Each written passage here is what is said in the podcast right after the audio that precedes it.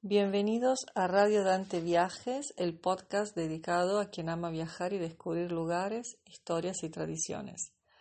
Esta es una colaboración entre la sede Dante Alighieri de Mar del Plata en Argentina y la Dante Alighieri en Cambridge para la difusión del italiano y el español a través de podcast en radiodante.org. Soy Erika Garimanno y hoy hablaremos de los dialectos y lenguas madres en los inmigrantes italianos en la ciudad de Mar del Plata. Mi nombre es Erika Garimanno, soy nacida en Italia, en Piemonte, y resido en Argentina desde hace 20 años aproximadamente.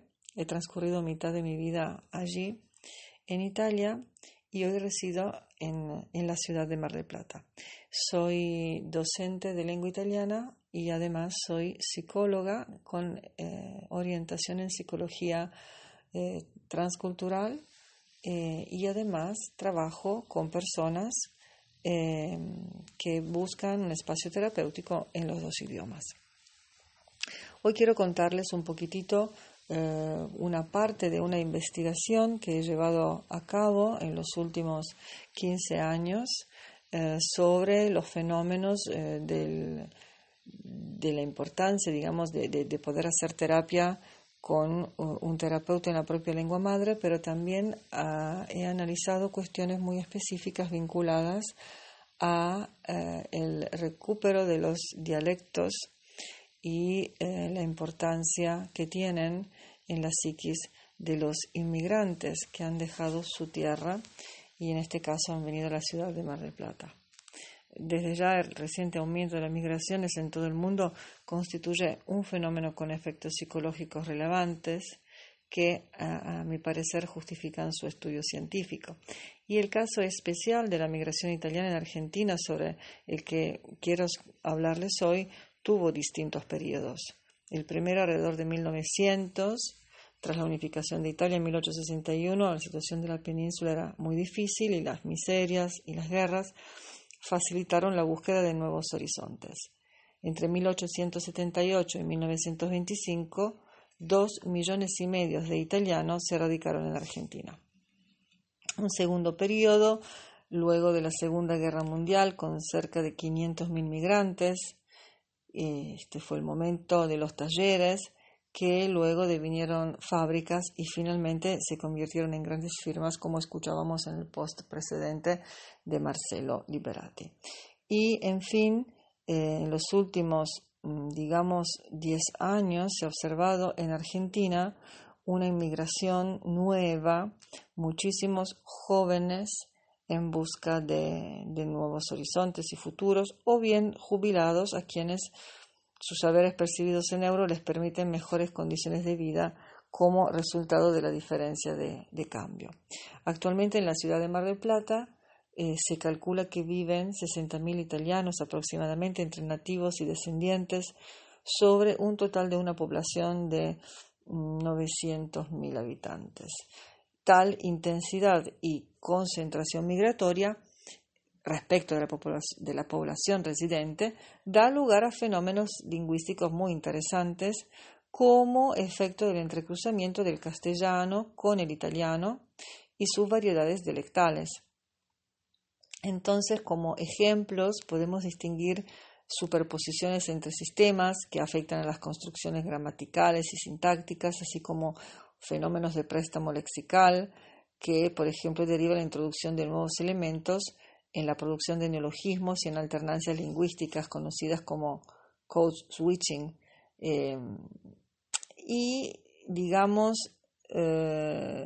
Estudios sobre el empleo de distintos idiomas en psicoanálisis, que ha sido parte de unas investigaciones mías precedentes, aportaron ejemplos valiosos para observar cómo el discurso expone a la persona y a su posición en relación con los otros a través del recurso a vocablos de la lengua que no se comparte con el interlocutor. Entonces, los distintos elementos que se pueden aislar en los discursos de las personas que he entrevistado, por ejemplo, como obstáculos idiomáticos y lingüísticos, marcas del shock cultural en los procesos de aculturación, se pueden también leer como indicadores de cómo se posiciona el migrante en relación con el otro o con los otros, incluso con consigo mismo. Como les contaba, hay, por ejemplo, ejemplos muy interesantes del tipo: hay una pentolina con patatitas, si las caldas, agrégale un poco de leche y remestalo de tanto en tanto. O otros casos como: gli ho detto a mia moglie lì di fronte a un palazzo, utilizando el dialecto.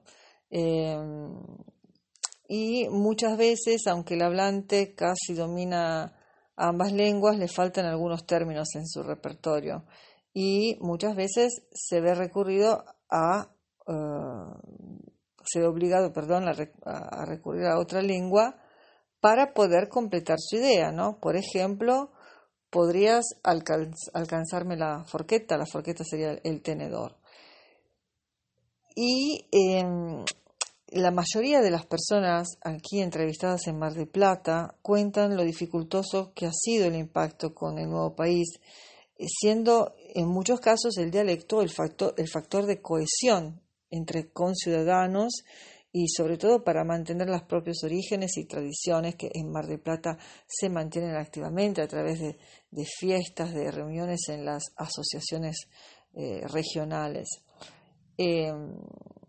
Pero sí se puede observar cómo, no solo para los italianos, no para cualquier migrante, la adquisición de las normas sociolingüísticas del nuevo país es compleja y adviene después de una estadía bastante prolongada en algunos casos. En otros no sucede nunca.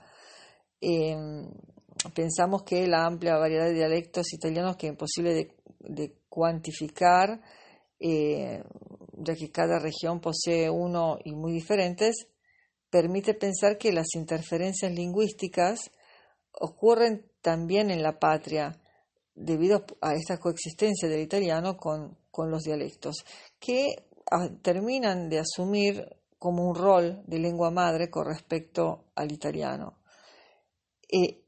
Con respecto al aprendizaje, en cambio, del idioma castellano, las personas nos cuentan que si bien era necesario asimilarlo al llegar a la Argentina, en muchos casos lo aprendían los más jóvenes de los grupos familiares, o sea, aquellos que hacían el lazo entre la familia, la comunidad local, mientras que en el seno familiar se seguía utilizando el dialecto. Esto demuestra cómo, por ejemplo, muchas personas aquí en Mar del Plata hoy día, ¿no?, por ejemplo, muchos pescadores del puerto o que ya tienen una edad más avanzada, siguen utilizando el dialecto y muchos no saben hablar el castellano o tanto menos no hablan el italiano.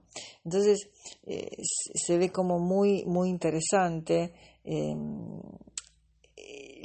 esta estrecha cercanía entre la lengua madre y el dialecto, porque justamente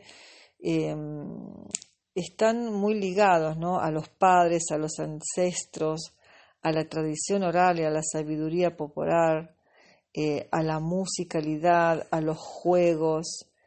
Y bien sabemos que un dialecto es un sistema completo de comunicación verbal con un vocabulario y una gramática propia. En ese sentido, es interesante observar cómo en Mar del Plata, debido a la gran cantidad de inmigrantes, cuando, por ejemplo, en nuestra escuela se acercan los alumnos que quieren venir a aprender el idioma italiano, muchas veces traen un vocabulario propio que está colmado de influjos dialectales. Nos parece algo sumamente interesante de incluir en las clases que tenemos de italiano, justamente para poder otorgarle al dialecto también ese lugar tan privilegiado y para que no se vaya perdiendo. Espero que les haya gustado este post.